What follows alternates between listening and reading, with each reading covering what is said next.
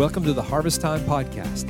Harvest Time is a faith community reaching and embracing real people, engaging them in a growing relationship with Jesus Christ. For more information, visit harvesttime.net. Now, prepare your heart to hear a word from God today. Good morning to you. It's Christmas time. Who in the house loves Christmas? Come on, do you love Christmas? Yeah. And, and I want to clarify I was not Santa Claus. That was just, that was, because I can dance better than that. I promise you that, okay? Let's just talk for a few moments today about the purpose of Christmas. When I think about this time of year, I'm just reminded that there's just so much that goes on, lots of moving parts and schedules and this and that. And I want to bring us for just a few moments into place and just kind of a pause for about 10 minutes of your time and just talk to you about the purpose of Christmas. First of all, the first purpose of Christmas is the word celebration.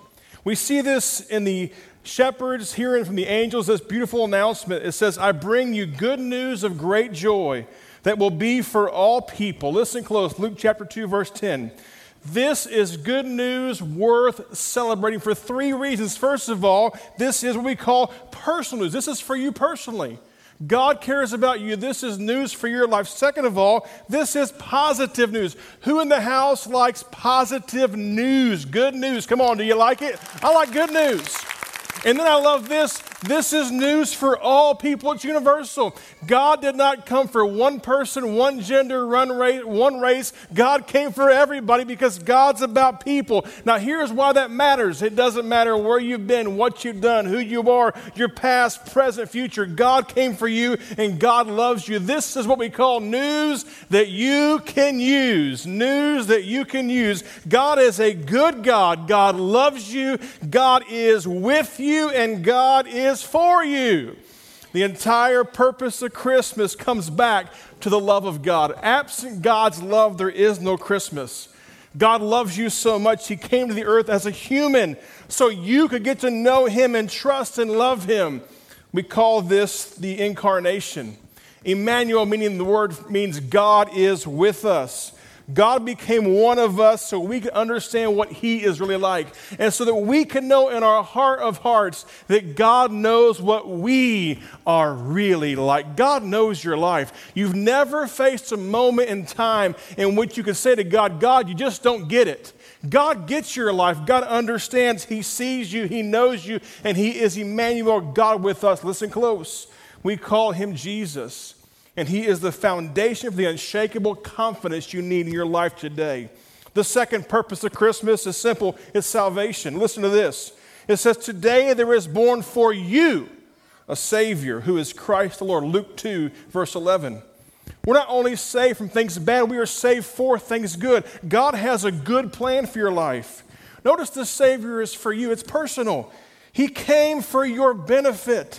Now, when someone says, Jesus is my personal Savior, what does that mean? It means that God's gift of salvation is freedom and purpose in life in three basic areas your past, your present, and your future. Jesus gives us freedom and purpose in our past, in our present, and in our future. Jesus came to save us from sin and from ourselves. You know why? Because my natural inclination, and yours too, listen close, is to want our way instead of God's way. We have a, a knack for making wrong choices. Um, in fact, if you take the middle letter in the word sin, it's the letter what? I. Anytime I put myself in the center of my life, I sin. Sin is an attitude, it's a thought, it's an action that denies God his rightful place as first and central in my life. Having said that, sin is our greatest problem, and it's universal. Sin breaks up homes, murders the innocent, it gossips, it does much more, but sin is very habit forming. In fact, the more you do it, the easier it gets. If you've ever tried to break an addiction or uh, maintain a diet, I hate to mention diet at Christmas, but you know that outside something else to help you, it's very hard to change behaviors and patterns, true or false. See, Jesus said, I'm going to help you change your life. Because for some of you, you've been trying for years to stop sinning, to stop doubting, to stop lying, to stop, stop gossiping. And today, Jesus says, If you will let me, I will help you because I can take the sin out of your life if you'll just simply put me first in the center of your life. Now, I got to tell you this our natural inclination, our natural actions, I've watched for 42 years, is to cry out, I don't need a Savior or a God. Now, I'm 42 years old. I know I look about mid 20 ish, but I'm 42. And in 42 years of living, I have watched us move God further and further out of our lives. From the center toward the back, and now He's in the backyard, now He's on the back 40 in most lives. And I've watched us replace God with other things. And listen to me in 42 years of living, we are not better off as a people. In fact, we are worse off as a people. And that tells me in my heart, in my basic common sense, that we need a Savior. And our Savior is Jesus Christ, who gives us true freedom through His work upon the cross and through His life. Now, freedom brings to us significance. There's, there's three basic ways that people live today. First of all, survival. Half of the world lives on less than $2 a day. One billion people live on less than a dollar per day. Those folks live for survival. They're just trying to get through the day. And then you have significance. Or, or, or uh, success. You have success coming next. So, survival and now success. American culture, we live for success, but can you ever be successful enough?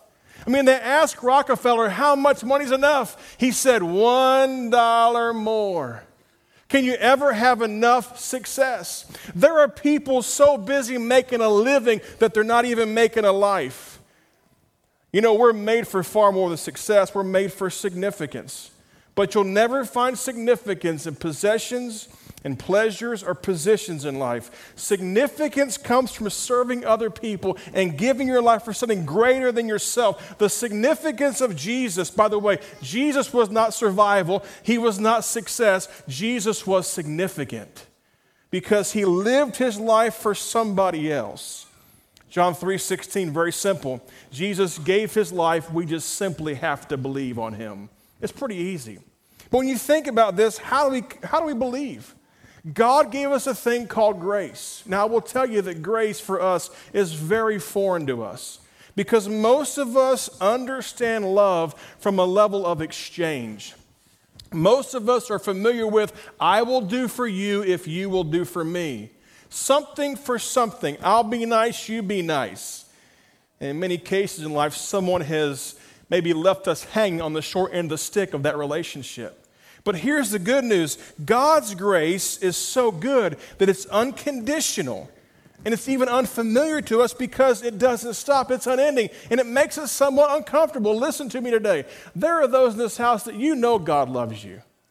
But because you have a hard time loving God back, you've pushed God as far as you can away from your life. And you say to yourself, I will never trust or love God again. Listen to me. That does not make God stop loving you.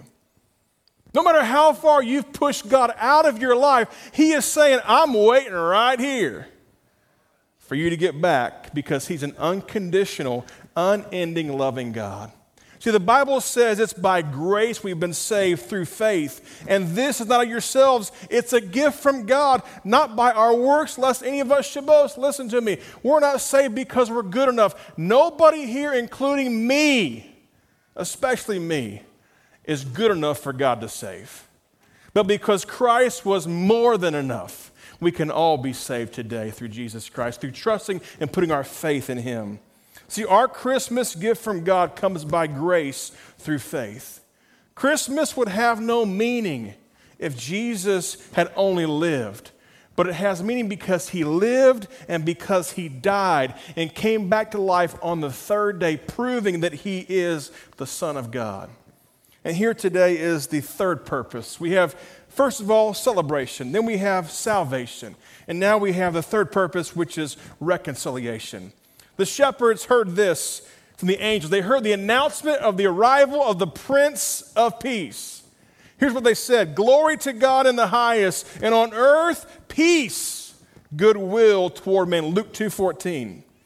Reconciliation is the restoration of peace, peace with God, peace with others, and peace in your own heart. Maybe today in this house, you could use peace back with God. Maybe peace with somebody in your family or, or, or, or neighborhood or, or office, or maybe it's peace on the inside.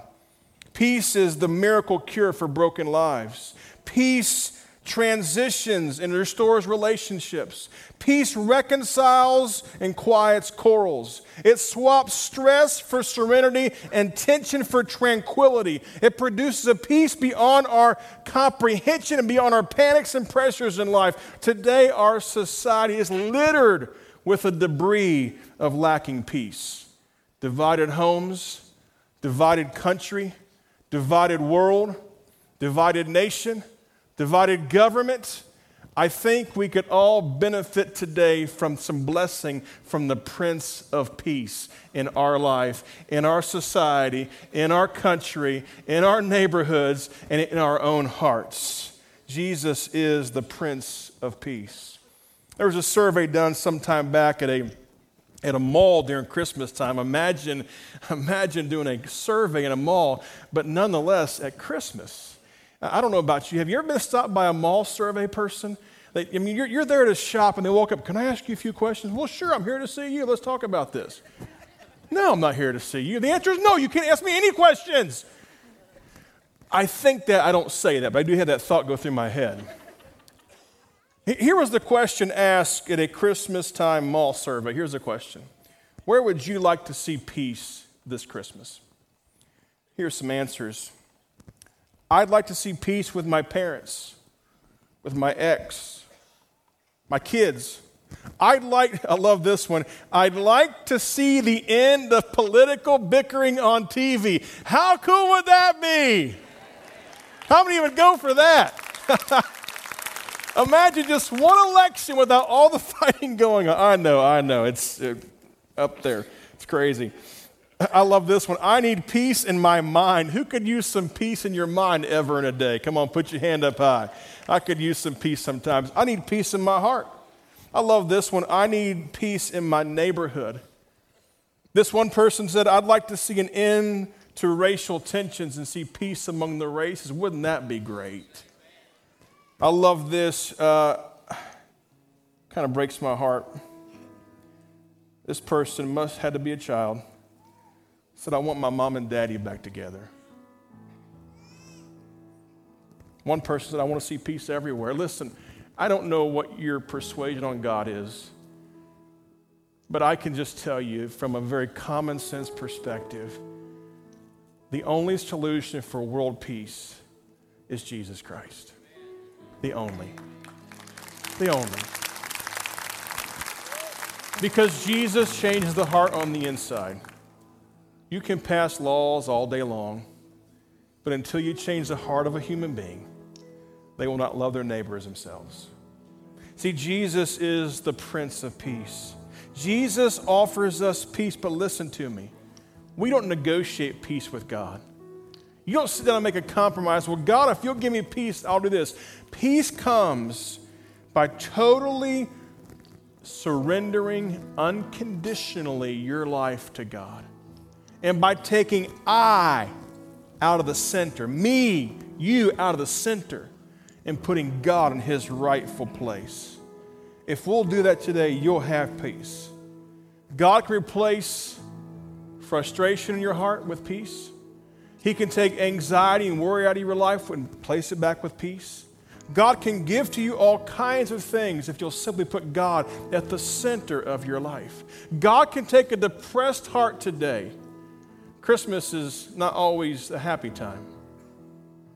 Many people struggle this time of year with loss of family, broken homes, lacking economics. There's lots of challenges at Christmas.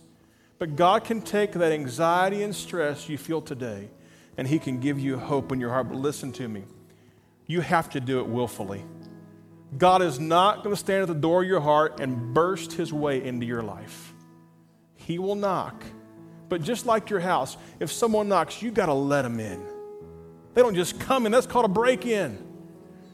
A few thousand years ago, God knocked on the door of our hearts when He sent His Son to this earth in the form of a baby.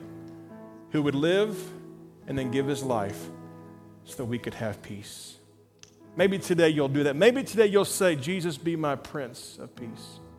John chapter 3, verse 16 says, For God so loved the world that he gave his only begotten Son, that whosoever believe in him would not perish, but have everlasting life.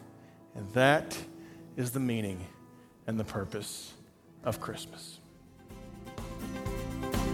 Thanks for listening to this week's podcast. It's always encouraging to know how God is touching lives through this ministry. So if you have a story of how God is working in your life, please let us know. Send us an email at share at harvesttime.net.